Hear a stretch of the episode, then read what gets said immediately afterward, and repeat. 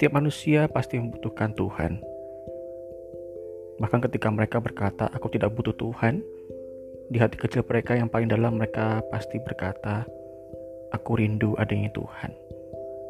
Sosok Tuhan yang memeluk, sosok Tuhan yang memberi kebahagiaan dan sukacita, memberi berkat-berkatnya selalu.